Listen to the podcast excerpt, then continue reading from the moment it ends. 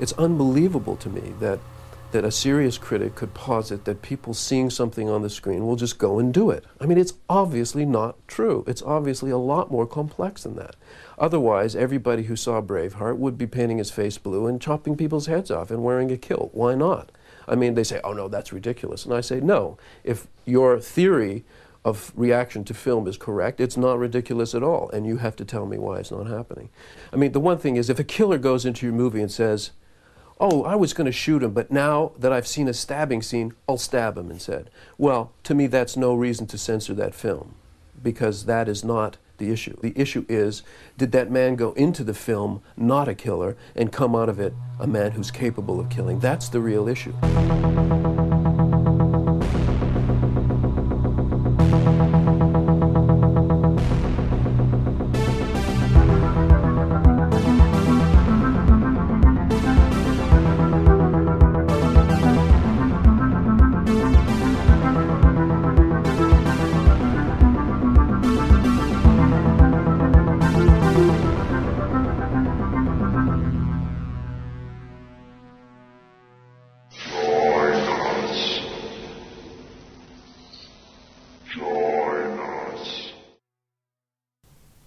My guts are making noises and it's delaying me saying hi, welcome to the show. But hi, welcome to the show. I hope you don't hear my gut noises.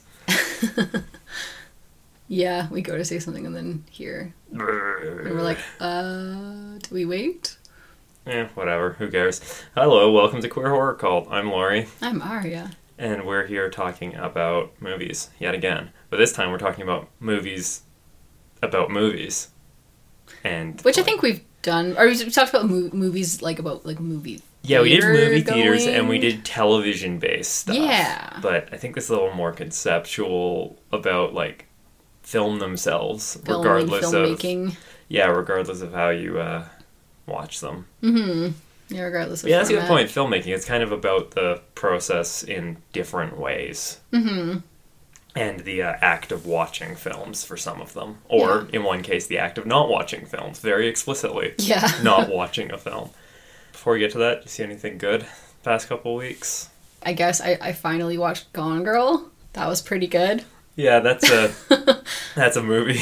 It is a movie. I've never seen it, so I'm, I'm not saying You've seen parts of it though. is You said in class or something. Yeah. Oh, that was wild. I saw part of it in class. It was like, here's a way to, to like work around missing a shot in editing, but you can get a really great effect. And I'm like thinking in my head, that looked really cheap and bad. Are we sure I'm looking at a David Fincher movie?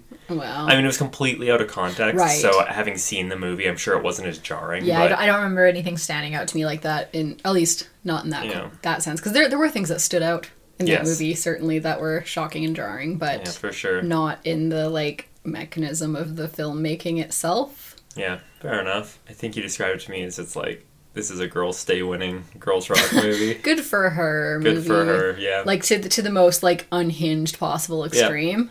Naturally, Well, you know, us here at a queer horror cult very much agree that Thana did nothing wrong. So, Mm-hmm. you know, maybe for us. I'm like maybe Amy did some things wrong. She probably did. She definitely did. Like she she definitely did some fucked up stuff, but I also like empathize with the like. It, it, it seems like that like there's a certain point of it that's like oh this is super relatable I super mm-hmm. empathize with like what is like driving you but then of course it takes it to an unhinged this bitch is crazy extreme Yeah. which kind of depending on you know how much complexity you can hold would maybe undo that for the viewer Okay. depends on the person. Like for me, I was still like, ooh, like she, she she's unhinged, Right. genuinely unhinged. And Mm-hmm. up to a certain point, I was like, mm, yeah, that really sucks for you, and Did you I find- get that. So Did you find that the movie had an effect on you? an effect on me. Did watching this movie sort of get to you in any particular way? Kind of shape your mind? I don't know.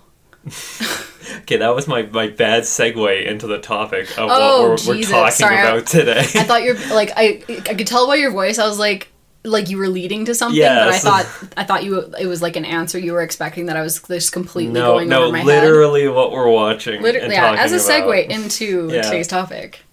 Yeah, because uh, we were talking about the ways movies affect people's Yes, brains. I would not give it that much credit. Sorry. Okay, it was just it was uh, like I was in the mood for a a, a, a good for her movie. Yeah. And it's not a feel good good for her movie. I don't think they have to be. they don't have to be. Yeah. I mean, like again, going back to the example of moments ago, 45. that's not a feel good movie, No, but it is very much a good for her movie. Mm-hmm. Yeah. But since when have we ever cared about movies having to be feel good on this podcast? I think we've actually railed against the weird compulsion that everything has to be feel good all the time. Yeah. That art has to be beautiful and affirming and all these I was things. I was wondering how I was going to shoehorn that into this episode, and here we are. Yeah, no, um, yeah, because I guess going into our first film, my week has been made up watching things that kind of made me think like, hey, let's do this this week for the topic. In that I've taken it upon myself for no reason that I can discern to watch all of the video nasties this year. It's something I've tried years past. There's your reason, is that I haven't done it yet. Yeah, I haven't done it yet. But the, the the thing that makes this one even more ridiculous is a I decided that I'm gonna include the the like sort of like ancillary films, the ones that weren't prosecuted or attempted Oh. to be prosecuted, They're but the ones that were just con- confiscated. So instead of 72 movies, it's 154 movies. Jeez. And the other stupid thing that I did is I made this decision end of August.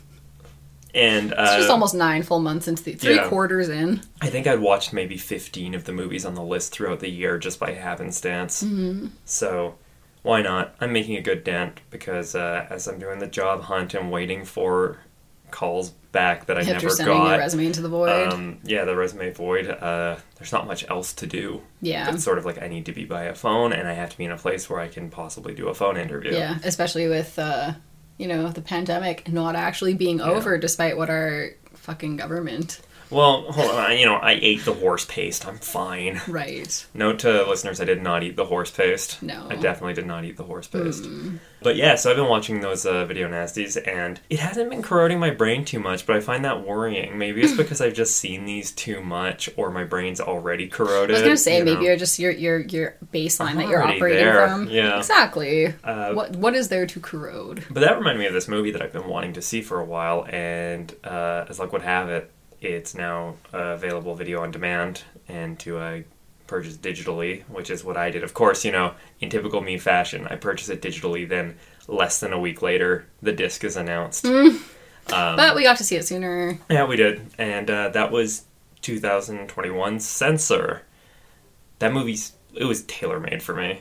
Just like At least in the premise. yeah, yeah, yeah. I definitely have some gripes, perhaps, in the execution, but in the premise, and I would say for most of the movie, it's like it is my movie mm-hmm. kind of thing. It's a for you movie. Yeah. As I've talked about for the first Gutter Flicks episode, that was an episode of this podcast and then got spun off into its own very short lived podcast that is now dead and buried. Um, Ah. well, in its current form, it is, Fair. but but there are plans. There Yes. are there are designs. There- It might be revived. Just Yeah. because it's in, it's in a grave doesn't mean it's not going to have like a zombie revival or something. Yeah, exactly. At some point, we'll see. you know, we've seen we've seen enough of these movies to know. We're talking. Yeah, we're in talks. Yeah, but yeah, with that one, um, the first episode I talked about the whole video nasty fiasco. Uh, I don't remember exactly which number it is, but yeah, if you look back for the episode on Blood Feast, we talk about the video nasty thing. But it was basically in the '80s in England, there was this big controversy about certain movies that they wanted to ban very heavily. The film board took it upon themselves to censor the hell out of these movies and decide whether they were fit for public consumption or you know should be banned outright or if they needed major edits to be released. And this board of what sounds like uptight prudes you know caused a lot of problems for a lot of people. The thing that segues into this movie is the people that were you know on on the side of let's censor these movies and stuff And doing the work to do so. yeah, they honestly thought that they were like it was their moral imperative to save British society from decay. And that's like the most ludicrous thing ever. It's like Thatcher era England. Right. Yeah, it, it's it's The call like is coming from inside the house. yeah, it's them releasing Evil Dead. That is the reason why there's all those problems. Yeah, yeah, not like you know stuff that happened in Ireland or Yeah. with like the miners The or like Wars. yeah, right, like no, no, no. It's that like Italian trash that's coming Yeah. in.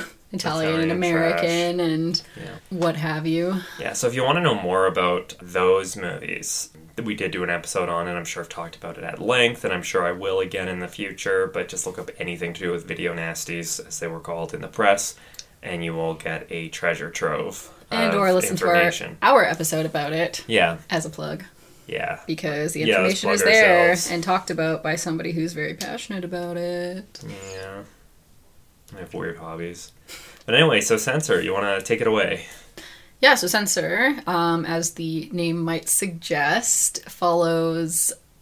Well, it, th- she's part of whatever organization, but she, it follows mainly the one worker who her job is to watch and review these movies and and rate them, uh, make recommendations for how they should be uh, cut, edited, or just like outright banned, censored um, you get a bit of sense of like what's happened in her past and that there's like there's more to her than her job.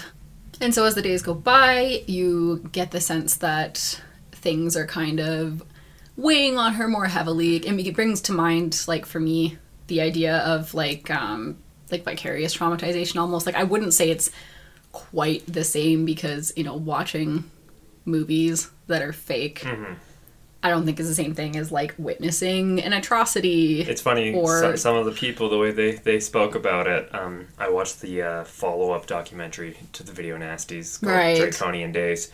They're talking about the experience of watching New York Ripper. And I mean, that's a fucked up, disgusting movie. Yes. I could see it having uh, an, an effect on someone watching it. But they talk about like it, the things in that movie literally happened in the room. With them. right? Yeah, which is a bit. It's like at that point, it's like work on your boundaries. Yeah. But anyway, yeah, as a combination of like life is unstable in various ways, and then also just watching this stuff day in day out and stuff you yeah like i said you get the sense that it's kind of weighing on her and kind of affecting her in ways that yeah you would expect somebody dealing with like burnout or vicarious trauma or whatever in that kind of category of experiences of like sleep disruption and not being able to separate like work from the rest of your life and things. And so at some point she has to view this this one movie. Who's it by again? Fuck, I don't even remember the guy's name. I don't remember the guy's name. He's got a name. It's by a guy, particular guy. And watching it, she starts to almost have like flashbacks. Yeah. and and it, it and it's really start you get the sense that she's seeing this and linking it what's happening in the movie to almost like re- memories that her, she's mm-hmm. recovering. Because her when so we learn that when she was younger she and her sister were playing out in the woods and her sister went missing and has never been seen since Yeah. uh, they kind of presume she's dead Yeah, at this point early in, uh, the parents first- get the death certificate. yeah, parents were like, "We got the death certificate because we think it's yeah there's over." like you know closure and all these things and then so the main character you know has the like well we you're giving up on her and like Mm. she might still be out there and she needs us to find her so in that sense i get a bit of like survivor's guilt yeah, almost where a sense of like well you know yeah well exactly what i said like i survived she didn't and i don't know what happened to her and i feel some responsibility and a sense of guilt over that yeah, because she very specifically highlights how she has no memory Mm-hmm. of what happened, so she can't provide more evidence. And that's where the weird thing, like you said with this film, where it's almost it's almost like Mulder doing the hypnosis to have right the re- like past life regression Yeah, or whatever Yeah. yeah. yeah and all of a sudden it's it's yeah toying in her mind with the sense of like oh my god is this what happened to me? Like there are these two girls and this really terrible thing happening and what if so it starts to this mystery starts to unravel of mm-hmm. who is this filmmaker? Was he in like if this is true that it's triggering like an a, a recovered memory for her was he there for what happened? Was he implicated in what happened? If this is what actually happened to her and her sister then how does he know? Especially since we are told by his producer guy that like oh he wanted to get this film in front of you because he, he wanted a like feminine take on it. Right. so thus becomes the mystery of who is this filmmaker?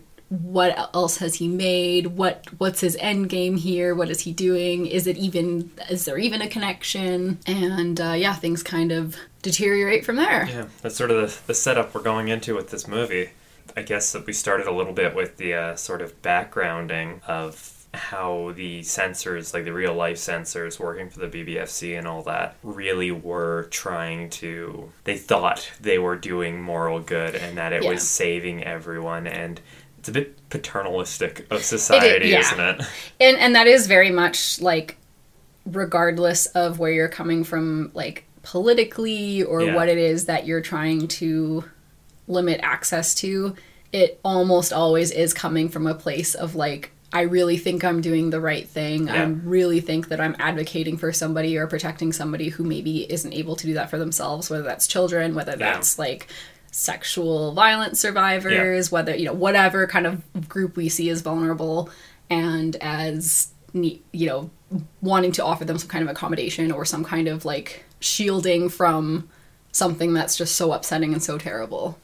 Mm-hmm. But yeah, you definitely get that in this, and that it has. It's on the one hand, it sounds like this very like again from the perspective of the person is very caring, this very like protective thing, and on the other, very yeah, kind of paternalistic. Yeah. We know best what's best for you. You can't handle this, so we're not even going to give you the option. Yeah, there is a bit of an air of superiority going on to the people that's like, oh, I can handle watching this. Yes. You can't. And then this movie, rather than showing that that's wrong, actually shows they're wrong in the other direction, where it's like, oh, I can't handle watching this, it turns out.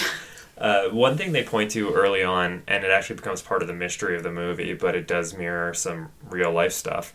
There is a murderer. Someone uh, kills his family Yes. after watching a movie that they passed. Or so they're told. Yeah, so they're told.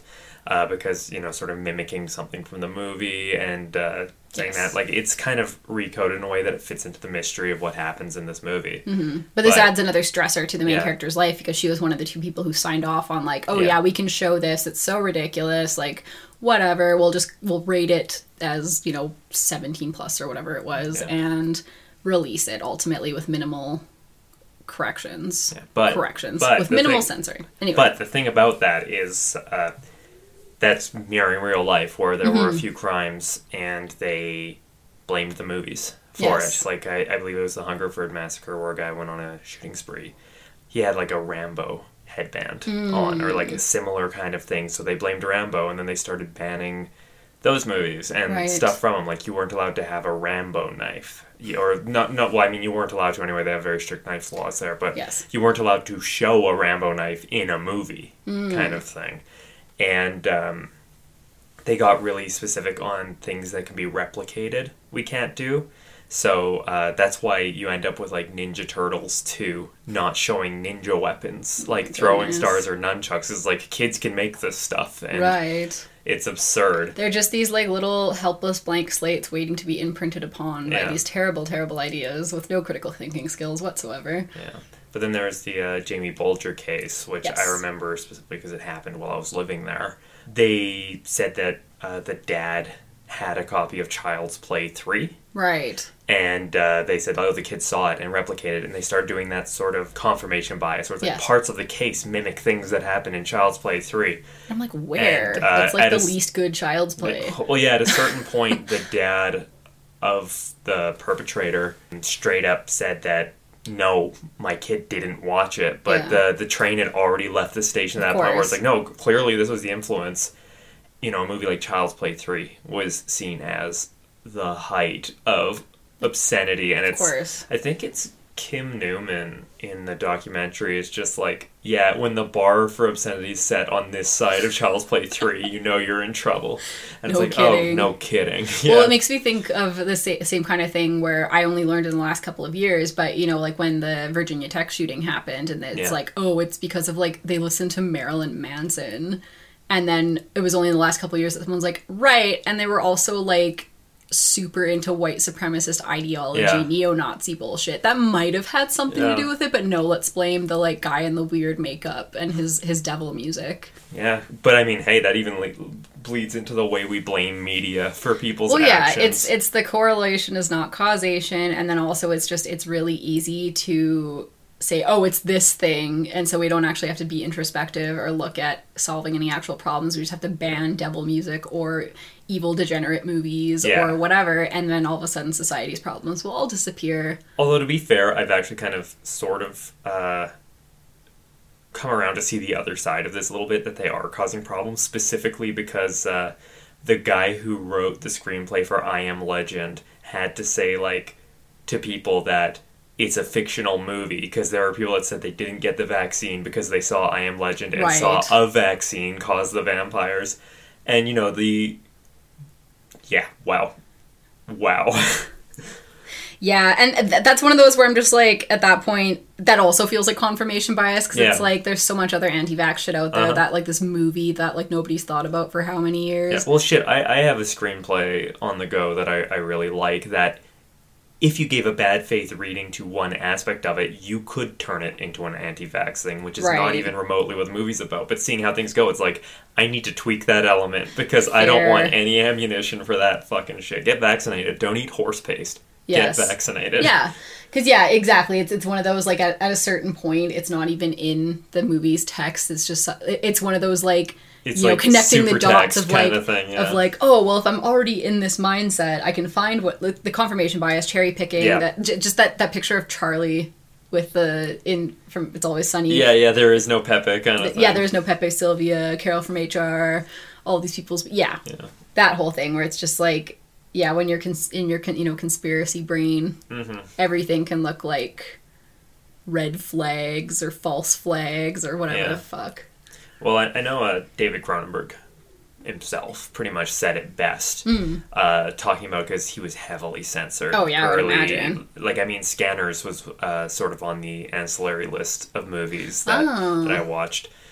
Um, but for him, he had all these problems, like to the point I believe when he sent Shivers to get censored, they just the censor office just cut it to pieces to censor it themselves, kind of thing. wow just took it upon themselves Um, but he how straight up mighty of them Yeah, he, he straight up said because they, they were saying like no, these movies will cause people to to do horrible things, and he said, okay, this is fantasy. You're confusing fantasy with reality, which makes me think I'm not the problem here. It is you, the censor board. You are the ones that cannot differentiate between Right. fantasy and reality. I can, and that's why I made this movie in Yes. fine faith. and it's like you can't and you're assuming other people can't Yeah, it's and like it project sounds like much. a you problem censor boards just full of empaths. Yeah. It's just like, oh, they must feel this because that's how I assume they feel. right yeah it's it's tricky because it's also like we're living in such an age of where misinformation is being and disinformation you know there's differentiations between these terms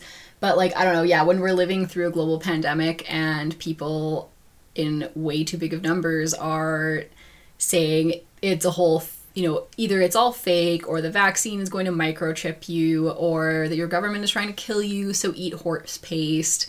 And that it's like yeah at a certain point this huge proliferation of information and the way it's be it's being amplified and things it is causing some problems pretty and i think you can say it's a causative factor Yeah, 'cause it's not just like oh it just so happens this information is out there it's like no it's being perpetuated and being amplified and being proliferated in all these ways that it's it's tough it's messy i don't have an answer for you Because we're not saying that media has no effect. I mean, Yeah. look at the Fox News effect, kind of thing. Like, it, it obviously has an effect. It's just they made it a boogeyman. To, yeah it's i don't blame. think it's as cut as dry, cut Yeah. and dry as people like to think it is And they're pointing at stuff that is as far removed from reality as you Yeah. can get to blame, rather than like you something know, presenting itself as a news program Yeah. as a vi- as a like a proper credible source Like, I think- of information I think the shit that like Doctor Oz says is far more damaging to people that buy into his doctor title. than like the evil dead Yeah, exactly. Yeah, this movie does an interesting job with that because it kind of shows all sorts of uh, sides. Mm-hmm.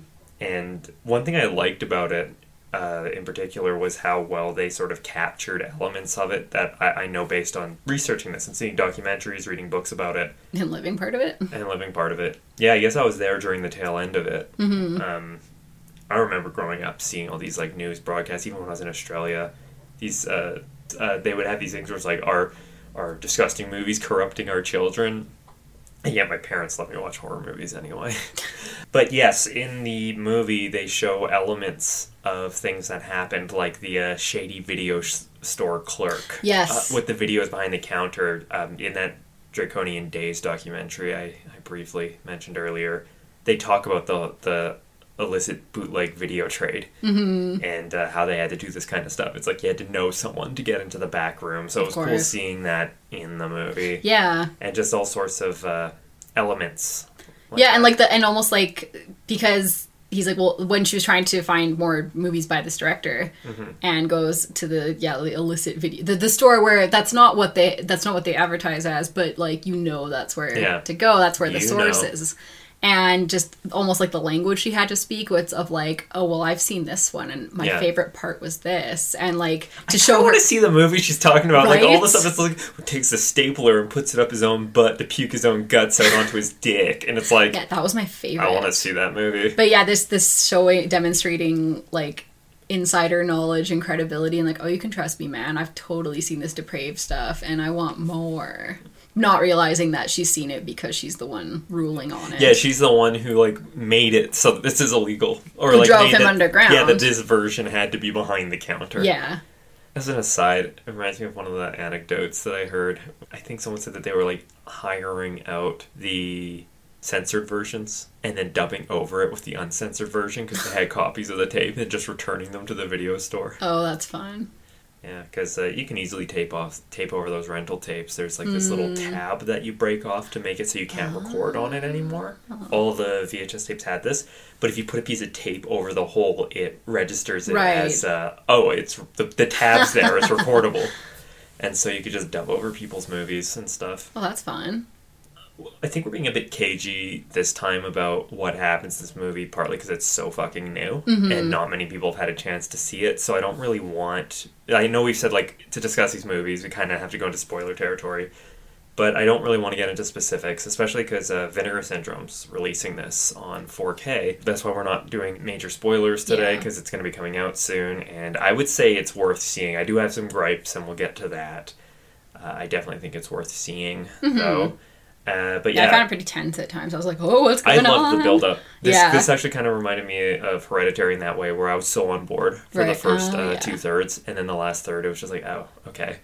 uh, less of an extreme of an oh, okay. Yeah, kind and way less like Toronto. Yeah, but in the same kind of way, in that it's like, I don't have a problem with what happened, I have a problem with how it happened.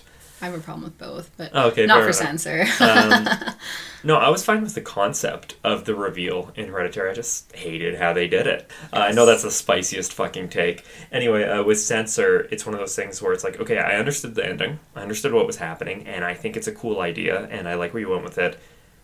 But you didn't go far enough with it, and Mm-hmm. I don't necessarily mean it needs to be spelled out, but I think in an effort to not spell things out, it Yeah. did the, it did the opposite. It pulled back too much. Where it's like, okay, I know what happened, but I'm not seeing it at all on the screen because you've pulled back so much. yeah, and so I'm like being like, start asking myself, am I? Is this what happened? Yeah, because we were both like, "What?" and then like pulled it up and it's like, "Oh, that's exactly what I thought happened." And then like I But I read was out to you, I read it out to you, and you're like, "Oh, okay, yeah, easy." Yeah.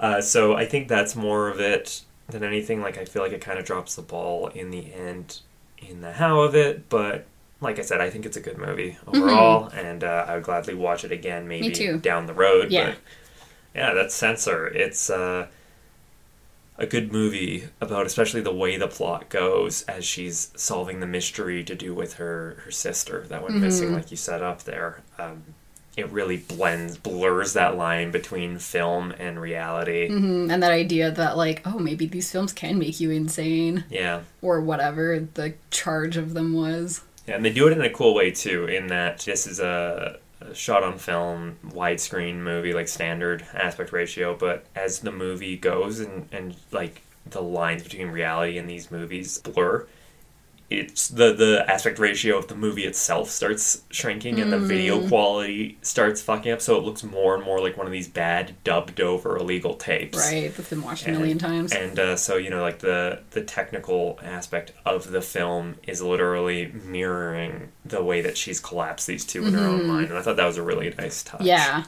love that. I feel like a lot of movies kind of forget that movies are a you know, there's a very specific way to make movies that nowadays that's very unobtrusive or that's intrusive in acceptable ways. Like I think of like the 90s rapid fire editing, flashy kind of MTV generation as they called it at the time. where it's like, yeah, you're seeing the form of the film happening. You're seeing the mm-hmm. edits. It's very pronounced, but it's in this very specific, predictable way. Right. Whereas I like it's like, yeah, you're using a medium to tell a story. Use that medium to its full effect. Whereas a lot of the time it's just, you know, it's they treat it like a window. We're looking through the window at what's happening. Right. And I like it too because this doesn't do it in that winking at the camera meta way. Yeah. Yeah, I'm not a fan of that. But yeah, Censor, good one. Uh, cool. So the other one we watched was Berberian Sound Studio Mm-hmm. 2012. 2012. Yeah, this is one I've been wanting to see for a long time. Yeah, I don't think I'd heard about it until you proposed this episode. Yeah, it's funny because I saw Censor was on. I'm like, oh, cool, let's watch that. Maybe we can do an episode out of it. And Yes. then, like, in the people who saw Censor liked it was right there. I'm like, oh shit, that's available too. Nice. Because I've been trying to score a Blu-ray for a while. Um, it doesn't have a Blu-ray here, Oh, and the problem is that a lot of the import because I have like a region-free player and all that, Yeah. so no worries. But uh, import costs were too much to Right. justify, especially given that the uh, whole I'm actively looking for a job so I can pay for things. Mm-hmm. Yeah. Yeah, those are all factors to consider. This movie is about a sound designer who is going to a studio, the uh, titular Berberian Sound Studio, to record the sound or mix the sound for this um, Equestrian film. the Equestrian Vortex, but it has an Italian title. And right off the bat, I, I, did, I don't think I actually fully knew how much the movie leaned on this, but mm-hmm. he's essentially sound mixing an Italian horror movie. Yeah, he's it's yeah, it's very much like like half the time when they were describing what was happening in the movie because part of the premise of this movie is you don't actually see the movie that's being made, you just like hear the sounds as they're doing the full Which work. I thought was genius. It is, That was such a smart way to do this. It reminds me of Censor, like changing things to the video format, using it like this movie's about sound design. Let's do everything through sound. Yes, exactly. So like yeah, amazing premise, very well executed. And so as they're showing this movie, I'm, like, I'm just like, are they making Suspiria? But like, if it leaned way more into the witch stuff instead of just having it like as kind of a like uh witches Yeah, it was like the sus- last act. It was. It really sounded like Suspiria meets like full on Giallo meets something like Mark of the Devil or one of those really Yeah. grotty movies from, Yeah, the, yeah. from the era.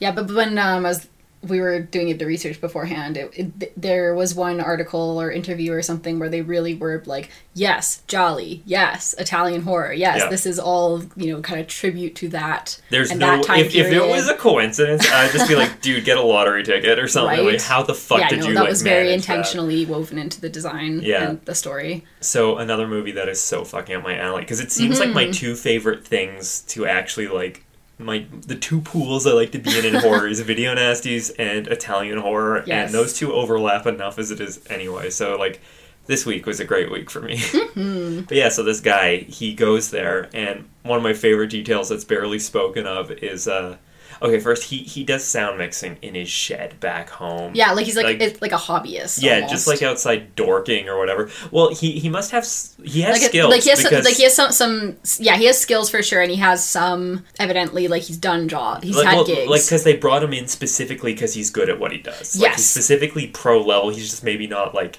industry. He's not an industry pro. yeah he's not he doesn't necessarily have like an agent or anything Yeah, and one of my favorite details is that he's brought in to make this, and he's just like shocked that it's a horror movie, and he's just like, "Oh, Equestrian Vortex. I, I thought this was a nature documentary about horses," and it's like because that's the kind of stuff he would do before. And yeah it's fucking great. Kind of sucks though because it sounds pretty brutal Oh, the, yeah, there's stuff in this movie where, like, the whole time I'm just like, I want to see this movie. Then they describe something, it's like, I don't know if I want to see that part of this movie. Yeah. and so not only not giving him the heads up but then also some of the shit that it's like this is the part where we torture the witch this way it's Yeah. like that sucks I mean, literally That everything sucks. to describe even the harshest, like, gross sexual violence I have seen in other movies. For but it's also one of those things that that's the you great. seek it out But the other point, the other point is that's where it's great that they do the sound and don't show it. Yes. Because it's less offensive when you actually see it in the movies I've Of seen because they're so cheaply done. of course that it's like, oh, conceptually that's abhorrent, but it's so hokey, I it's hard to be that offended by it. Whereas when your mind is making Makes it, it up up, for you. it's like this is the nastiest movie ever created. exactly So he's working on this movie and he is not into the genre and this sounds like a particularly gruesome one. And he like he clearly has a problem watching this and doing the work like it kind of fucks him up at times. Mm-hmm. And he's growing more and more uncomfortable as it goes. But that's also compounded by the stress that he's feeling over the working conditions mm-hmm. because I guess he's not used to working on Italian time because it's just completely different from maybe what he's used to both in having the hobbyist kind of Yeah, the Guarded shed. semi-professional prosumer or whatever. and also just like maybe the way the work ethic works in like stiff upper Britain versus siesta time Italy. Yeah, and the guy who runs the studio or like the head guy I think he might be the film producer or something is a total piece of shit. Yes, and he treats everyone like shit. And Yeah. like that's just off the bat before you realize he's like also a sex pest. Yeah, yeah. and all that. And same with the director so the director is like doing the whole like such a snake. What a snake. He's just like oh i'm such a loving guy. I love everybody. Oh i'm so good. I'm so glad you're here. Hugs. I'm gonna kiss your face because i'm italian and that's what Uh-huh. they do. Uh, that was an experience from life. And um, then you realize he's also grossed straight up sexually assault. One of the voice actors one of the, the women doing the dubs over so she trashes the studio. And uh, they have to get a replacement. And of course it said it's so hollywood even but also of the time there that their recasting for the voice actor is based on pictures. They're looking at pictures of different women and they're like oh she looks great. Or like what is it? The guy's like oh yeah that would give a dog a boner or uh-huh. something. It's just like jesus. Yeah, and then when they don't perform the way they are expecting them to, they blame them and Yeah, like, like- maybe even like torture them a little bit. like one lady's screaming and it's just it's just like wow she doesn't sound italian at all or something like that. It's like can't scream like an italian. It's like you hired her based on her face. Because you wanted to, yeah, no shit. You wanted to fuck her. yeah but anyway so there's all this gross cinema politics like filmmaking politics going on And uh, just shitty working conditions. yeah, and then he's trouble with that, and there's also he's getting letters from back home about things to do with his mom, and it's just like kind of unfolding Mm-hmm. there, like these shitty things. Like I think there's the uh, family of birds. Yeah, they, they have chickens nurturing. or something. Yeah, and they get and the the babies all get torn apart by magpies. Yeah. or something, and he, he hears this through the through the letter, letter. and it's all these things that are weighing on him. And then there's a flip. He starts hallucinating things to do with the movie that's Mm-hmm. being made. And he's it's almost like this weird repulsion esque thing where he's just kind of cooped up in his apartment and all this weird stuff's going on. Similar to what I liked about Censor in using the film technique to echo the themes of the movie. Mm-hmm.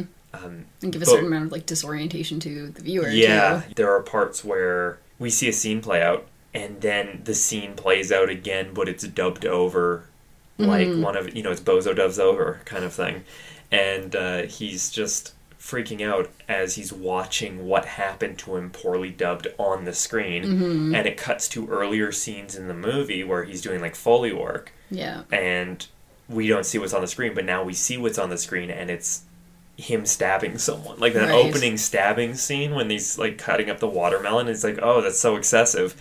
It's him stabbing the intruder in, in the apartment that they're foleying to, and it collapses it in such a way that you never know what did or didn't happen. Mm-hmm. Like to an extent, like I, I feel like it's firmly all in his head Yeah. but at the same time it doesn't say that explicitly nor does it say this is actually real yeah. And so i think disorienting like you said is a really good word. Just like the last movie i feel like the end is kind of where it's like when it was over like oh that's it. Yeah. and i think tell me if you feel similarly or separately or differently from this. Uh, i feel like i really like the slow burn of this. I like the slow build. But then when the strangeness happened it kind of flipped on a dime. And then it was very strange. Yes. and so I'm okay with the left turn, but then it didn't build to much. It was just like, you know, uh, about an hour in, we get the turn, and then the movie just stays at that level, mm-hmm. and then doesn't Then do much really. about it. Yeah. Like it's more the meaning of the film at the end is sort of the meaning that we've understood all along about the pressures of the job and how it's like crumbling his brain. Which but is- there's there's no final point. Yeah. So what you're like, which where you're like, which, which is good, but like that's it. Yeah, exactly. Like it's it's not that there was anything bad or wrong with the movie. I just feel like they could have done a little more with it. And Mm-hmm. yeah, when shit started getting weird, I wasn't sure if they were gonna go for a like, ooh, is like are strange things afoot in real life? It's Yeah. not just the movie. Yeah, and I like the ambiguity, and I don't think the problem is that they didn't spell it out. I don't think Mm-hmm. Yeah. it needs to be spelled out. No. I just think that you know, like it, Do more. it peaks early and then kind of stays at that level and then just sort of ends. yeah. And yeah, it was good. Again, I, I liked them both. I, I do not regret paying money for them. I wish I had physical copies because I don't. I generally do not like buying things digitally because I like to actually own the movie in Mm-hmm. Yeah. a sense that I can rewatch it Not as opposed like- to like, oh, Apple decided to pull it. Yeah. Sucks Didn't renew the license or whatever, Yeah. so we're keeping your money, but you don't get your thing anymore.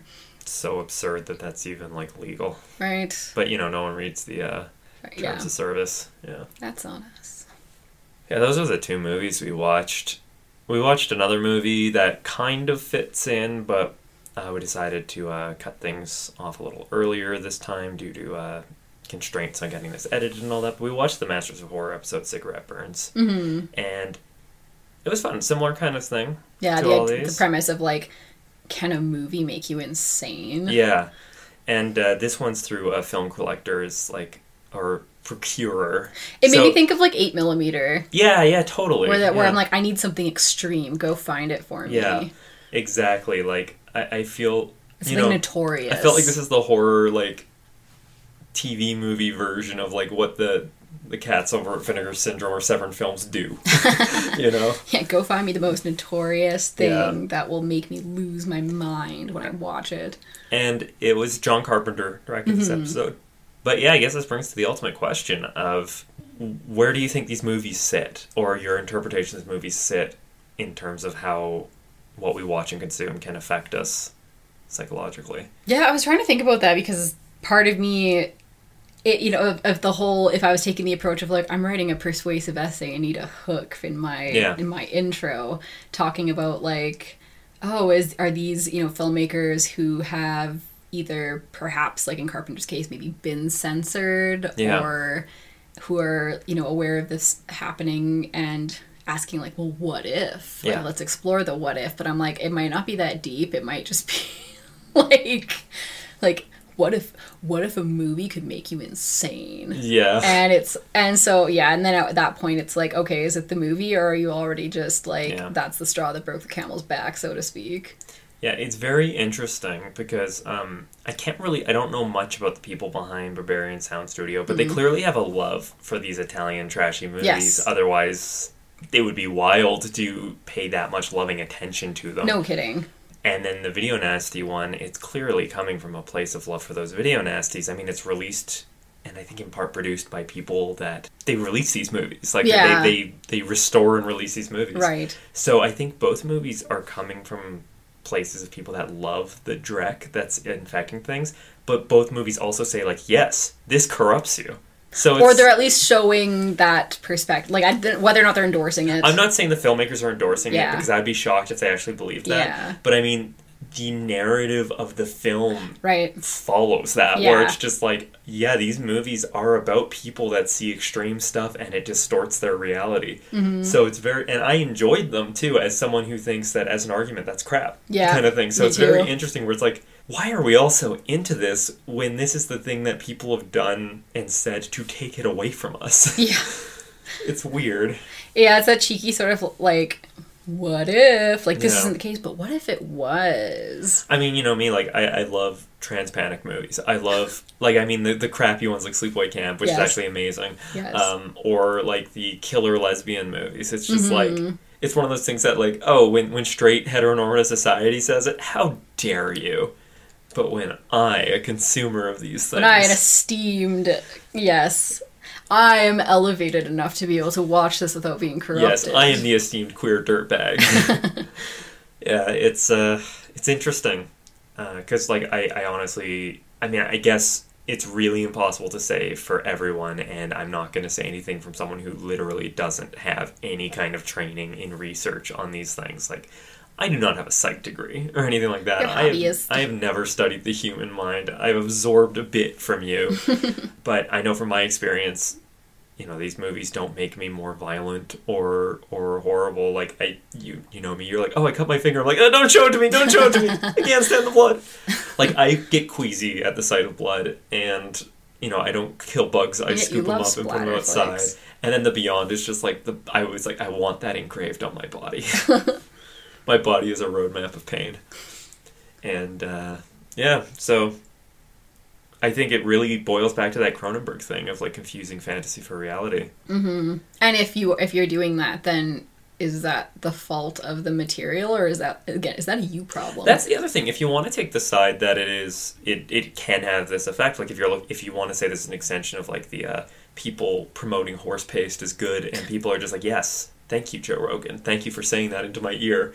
Um, it's one of those. Uh, if you want to follow that side, then then why are we blaming the creators for this? Mm-hmm. Like I think that's another thing that gets done. You know, the whole oh that movie's misogynistic, and it's like no, the movie's about misogyny. Mm-hmm. I mean, there are misogynistic movies Absolutely. about misogyny, or ones that are just misogynistic. But yes. it's the whole like going back to that debate that we've had constantly since restarting the podcast of just like yeah representation is not endorsement Mm-hmm. necessarily Yeah, and often things that need to be discussed and solved and prob all these things, like if you don't talk about them out of a fear of like, oh, this is gonna be seen as endorsing, it's like nothing's ever gonna happen. yeah If you don't talk about sexual violence, yeah then like we the- can just ignore it. Well that's just you know like the repressed like family of just like oh we don't talk about those things Yeah, and everyone just has exist. the problem bubbling under the yeah, surface exactly. yeah it's uh it's interesting to say the least we should just go on to recommendations then Okay. Well, this one came to me mostly kind of from, I guess, cigarette burns, but a little bit from the others too, and the sort of like the collapsing of reality versus fiction versus what's going on around the Mhm. fiction and everything. Um, I thought of one that we watched while we were still on hiatus. Yeah. That we'll definitely cover at some point because we both loved it. It's hysterical. Um, it's on Shudder. It's from 2019, and it's called Porno. uh porno that was Yes. that was a movie It yeah, it was so much fun, and it's yeah one of those. Well, th- yeah, the premise is, uh oh, we found a like old de- derelict porno theater hidden in like the wall of the movie theater we work in, and oops, we accidentally summoned a succubus. Yeah, we played a porno film and the succubus came out. and oh So god. now the movie is real life. I absolutely adored how the characters were just like the very like innocent like like Small town teens. small town Christian teens that like they, they they really felt like almost like they stepped out of the Mormons from Orgasmo in that very like idealized wide-eyed way. But it does it in a way where they joke about it without just being mean about it. Yeah, they're not. Yeah, Like- they're not making fun of them. They're just being like, oh, like yeah, they're laughing with them as Yeah. opposed to at them. It's really fun. I, It is. That's a good pick. One I definitely watch again. And yeah, we should. Uh, hey, next time we get into maybe the overlap of porn and horror, a topic Yeah. that we've been to before. Or if we do another like the movie became real life. or- Yeah. we'll see. We we have options. someday. Mm-hmm. Cool, good one. Uh, my choice is going to be something that I think is mostly piggybacking off of Berberian Sound Studio. It's uh, Giallo I've seen a couple times and barely remember from Lamberto Bava, Mario Bava's son, called Blade in the Dar- A Blade in the Dark from 1983. It's about a guy who's locked away in this villa doing the composing the score for an Italian horror movie. I mean, th- for him it would just be a horror movie because it's all in Italy kind of thing. It's not like the, with A Berberian- domestic horror movie. yeah, the Berberian Sound Studio, like same things there, but it's this fish out of water. Yeah, British as opposed to somebody who's just like in it. Yeah, but it's one of those things where uh, this one doesn't so much do the uh, conflating reality or the blending of two, but it does give sort of the backdrop and atmosphere for the movie, and we get a Giallo setting that like this is why he's secluded and this is why things are happening. And they have a couple set pieces that kind of do it. I believe this is the one that has a scene where uh, one of the victims is strangled with film. Oh, Uh, if. I'm thinking of the right thing. And it has a very outrageous, outrageous reveal of the killer, and I love the ending of this movie. And uh, also, it's one of my favorite inexplicable things ever, ever in the history of movies, where there's this cockroach walking across the floor, and the person's like, "Oh my god, it's a spider," and like it's like quick squish that spider. It's just this roach. So it's a comedy too. and it, it's uh, it's weird. It's great. It's fun, and like that wasn't a joke. It was just like what a fucking. There's something about these uh, certain je ne sais quoi about these Italian ones. What's the Italian translation of that? I don't know. Yeah, it, mean, yeah, a certain amount of bolt. But yeah, I, I I think that's a fun one. I think you'd enjoy watching it. Yeah, I'd, I'd check it out. Yeah, it could be something. When do we ever need an excuse to watch Italian horror on this podcast? It's been a minute since we've done uh, Queer Giallo Cult, hasn't it? So I'll bring that back soon too. Yeah. Cool. Well, that's about it. Uh, I don't think there's anything exciting or new to say about the podcast. We don't have a Patreon yet, but maybe someday. Just gonna keep talking about it for We're months and months. It's like, it, oh yeah, yeah. maybe we'll do that next month. Yeah. I think the problem now largely is, especially since we're, you know, we're doing this every other week by Mhm. necessity. It's like, how do we go about making an adequate amount of content that's Patreon exclusive, but different enough that we can justify making it a Patreon thing as opposed to why wouldn't we just go back to every week? Yeah, There's logistic issues. We'll figure something out. I don't know.